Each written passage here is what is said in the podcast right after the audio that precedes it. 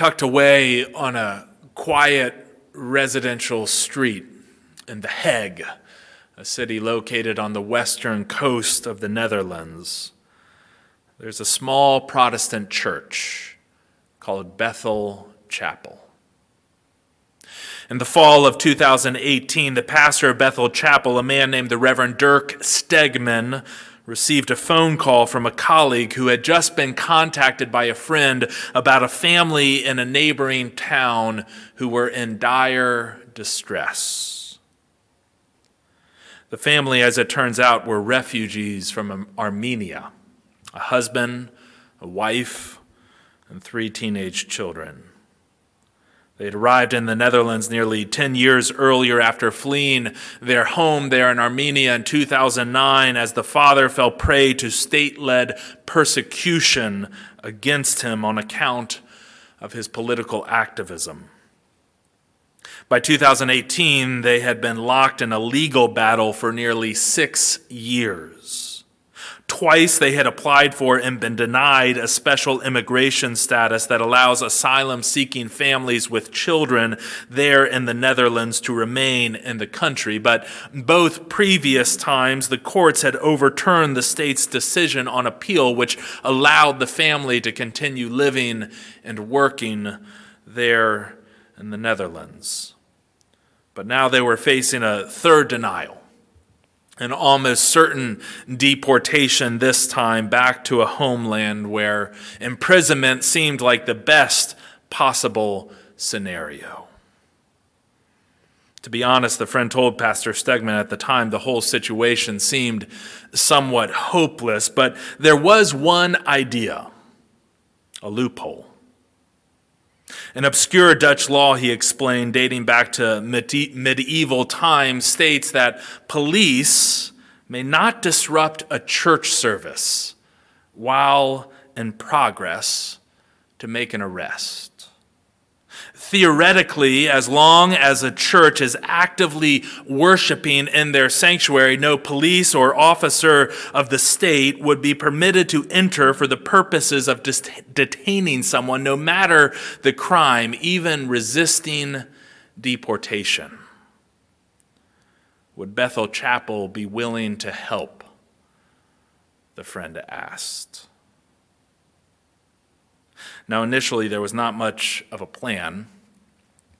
A private makeshift apartment was hastily prepared using a few spare rooms in the church building for the family to move into, and simultaneously, down the hall, a worship service was quietly started in the sanctuary. At first, there was only a core group of 12 or so local pastors carrying nearly all the load, even pulling all nighters, singing, praying, preaching, reading old sermons while trying to stay awake. But slowly, things began to take on a life of their own clergy from around the Netherlands began to trickle in, and then gradually a flood from across Europe arrived with their vestments in hand to serve in three to six hour shifts. An emergency list of phone numbers was compiled of nearby neighbors who were willing to show up at a moment's notice, day or night, to serve as the congregation and keep the service going. But as it turns out, that list was never needed no matter the time of day, no matter the time of night, there were always at least three people, and often more, worshiping there in the sanctuary. And because they could not so much as step out onto the sidewalk for fear of arrest, it was not unusual for the family themselves to participate multiple times a day in that worship, singing hymns, reading liturgy, praying the prayers, taking communion. Not long after their arrival, the eldest daughter, a 21 year old college student, wrote about her relief at finding shelter in this church called Bethel. A name you will recall from Genesis and the story of Jacob, Bethel, which literally means house of God. I often think the daughter wrote, that the only place where I am safe now is the church. It really feels like a refuge. It really feels like a refuge. You know, I spent most of Friday wondering what I was thinking when this text from Luke's gospel and this topic got penciled in however many months ago for dedication Sunday. Persecution, imprisonment, betrayal. These are not usually the top items that are highlighted in a church stewardship brochure, are they? After all, persecution, at least how it's used in this context, is a term that is foreign to most all of us. Few of us here in your homes, here in this congregation, can even begin to imagine what it must feel like to be that family huddled there in the Bethel chapel, to place our own lives and the lives of our children in the hands of total strangers total strangers who are compelled to be there with you for no other reason than faith. That a God who they cannot see, a God who they cannot touch, meets them there. Nor, of course, can we know what it must have felt like to be those disciples there with Jesus at the base of the temple, or those first century Christians that come later, people who knew in visceral, real ways what that word persecution carried with it, who knew the price and the grief of martyrdom. Nor can we know what it feels like for those countless Christians and other religious minorities in our world today, right now, as we meet, for whom the odds of arrest and betrayal and even death on account of their faith far outweigh most other possible outcomes. But the language of our text this morning, with its warnings of earthquakes, betrayal, imprisonment, and persecution, also reflects a deeper reality, one that I think we are all familiar with. Namely, the reality that following Jesus, dedicating our lives to this upside down way of living, is often met with resistance. Both resistance within ourselves, but also resistance from those around us. As one commentator puts it, when change is pushed upon us, it is in our nature to push back with equal vigor. Right at best, people will scratch their heads when we're living according to this concept of blessing that Jesus has laid out for us over these past weeks. This concept of blessing in these Beatitudes. You befriended who? You gave away what? You spent your day where? Hold on. You worship for how long? That's best case scenario because we know on the other end of that spectrum, at worst, people can become downright angry and even violent. You think God cares about that place? About those people? There's a term that Henri Nouwen, the late Dutch Catholic priest and writer and theologian, coined in his book, The Inner Voice of Love, a term that has stuck with me ever since I first read it. It's what he calls the new country. Now, the first cousin to the new country is the old country, of course.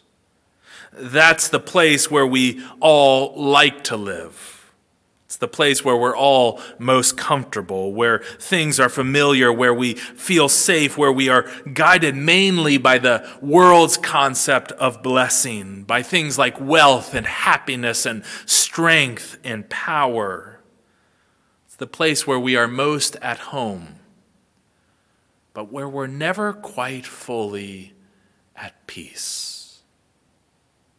The new country, on the other hand, Nouwen explains, that's the place where God dwells. That's the place where Jesus invites us. It's the place where we find that ever elusive peace, where there is finally enough. The challenge, though, is that the path which leads from the old to the new country, the challenge is that it can be a scary and burdensome and at times downright dangerous path.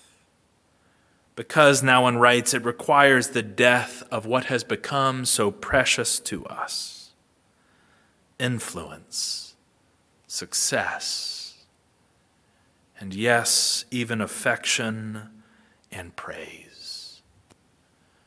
But, he contends, the more often you risk crossing that border from old to new, the more often you defy those forces which push back on us, the more comfortable you will become, and the longer you will stay.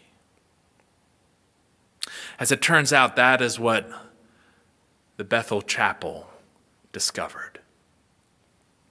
And one of the many news stories that eventually were written about their marathon worship, Pastor Stegman was quoted at one point as saying, At first, we thought that this would be a burden for our church. But in effect, it has become our campfire. What an image. What an image for us today. Friends, the church of Jesus Christ, when it is at its best, exists for the sole purpose of leading others from the old to the new, of leading others to that campfire that rests just on the other side of the border. The church of Jesus Christ exists to invite our neighbors, in other words, to seek safety and warmth and refuge, not in themselves, but beside that enduring flame of God's hope in a world that can at times feel so hopeless. The church exists to help others find courage in the light of a God who promises us that even when the burdens feel great, even when times are hard, even when the foundations of our very lives quake under our feet, when there is great suffering and persecution in the world, even when all of those things are happening, not a single hair on our heads will perish. So, you know, maybe Maybe this is the exact text and topic that God wants us to hear on this dedication Sunday. Because what we are really doing when we are invited to support the church of Jesus Christ, whether in this place or somewhere else, with our gifts of time and talent and resources, what we are really up to is providing the fuel for the spark of God's Spirit to ignite and use to illuminate that path, to illuminate the way from the old to the new. That's what's happening when someone calls the church and says, I've lost my job. The future seems so bleak, and the church responds, Let us help. That's what's happening when, when we discover that children in our community are going home hungry during the holidays, and the church says, Let us feed you. That's what's happening when members in our midst are feeling lonely and isolated, and the church of Jesus Christ responds by saying, Let us knit together this tangible sign of God's presence with you. That's what's happening when in our communities we witness prejudice and injustice, and the church responds by listening and learning and working for justice alongside all of our neighbors. That's what's happening when we hear the voices of the forgotten saying to us, I'm afraid. My home is no longer safe. And the church responds by saying, Come inside. Stay by the fire. Here you are safe. Here is your refuge. The more often you cross the border, the more comfortable you become, and the longer you will stay.